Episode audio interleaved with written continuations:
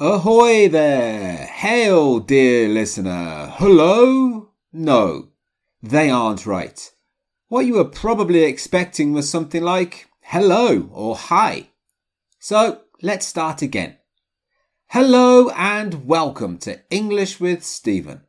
My name is Stephen Green, and today we're looking at the origin of the words hello and goodbye. All that after this.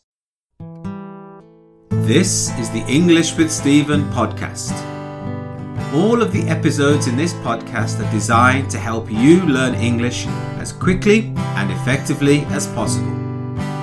The episodes are short so that you can focus all of your energies on them. They also come with a transcript to help you understand and learn new vocabulary. You can find the transcripts as well as links to my social media and all the previous podcast episodes at EnglishWithStephen.com.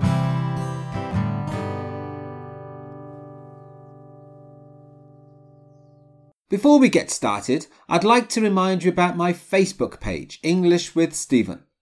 In the last few weeks, it's got a lot of new followers.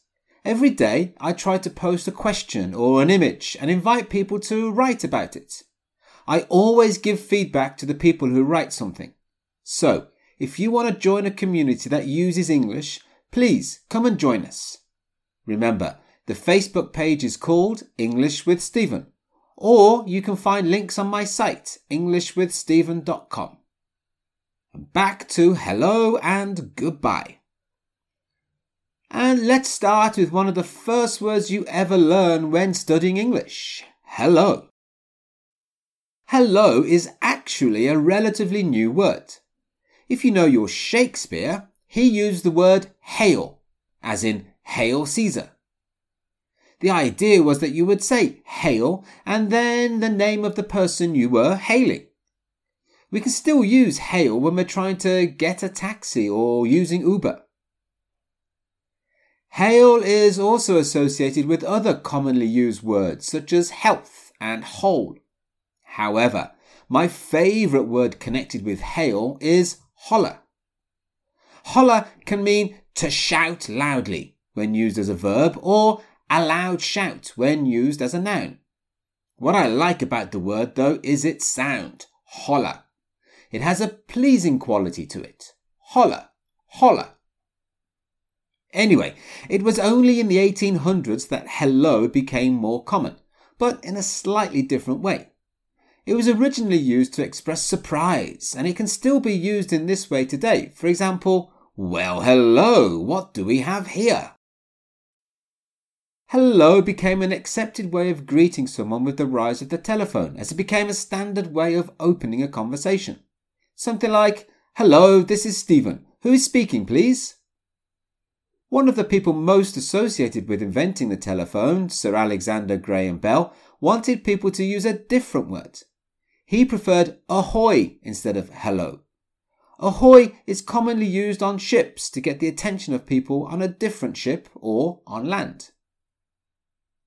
Anyway, as the Beatles almost once sang, you say hello and I say goodbye. So let's now move on to the origin of the word goodbye.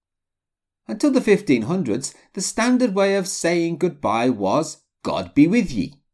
Ye was an old English word for you. Over time, this expression was abbreviated to God be ye. And later, this was shortened even further to God be ye. By the 1600s, the God part of the phrase was changed to good, and be ye had changed to by. The reason why God changed to good was probably because of other expressions like good night or good morning. Saying goodbye fit into the same pattern as the other expressions.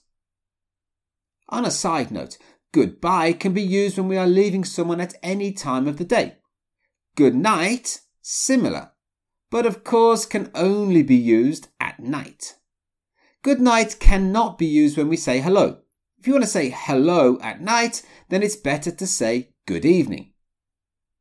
A good example of this is when you watch the news at night.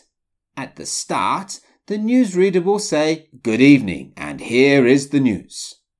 while at the end they will probably say thank you and good night. Before I say goodbye, remember to come and follow me on my Facebook page. You can find it under English with Stephen or by going to my site englishwithstephen.com. If you don't use Facebook, you can also find me on Instagram, LinkedIn, and Twitter. Thanks for listening, and well, goodbye. English with Stephen is written, recorded, and edited by me, Stephen Green. The music you hear at the beginning and end was written and recorded by my friend and former student, Bepi. English with Stephen is recorded in Curitiba, in the south of Brazil. Remember, you can find past episodes, transcripts, social media links, and much, much more on my site, EnglishWithStephen.com. Thanks for listening and good luck with your studies.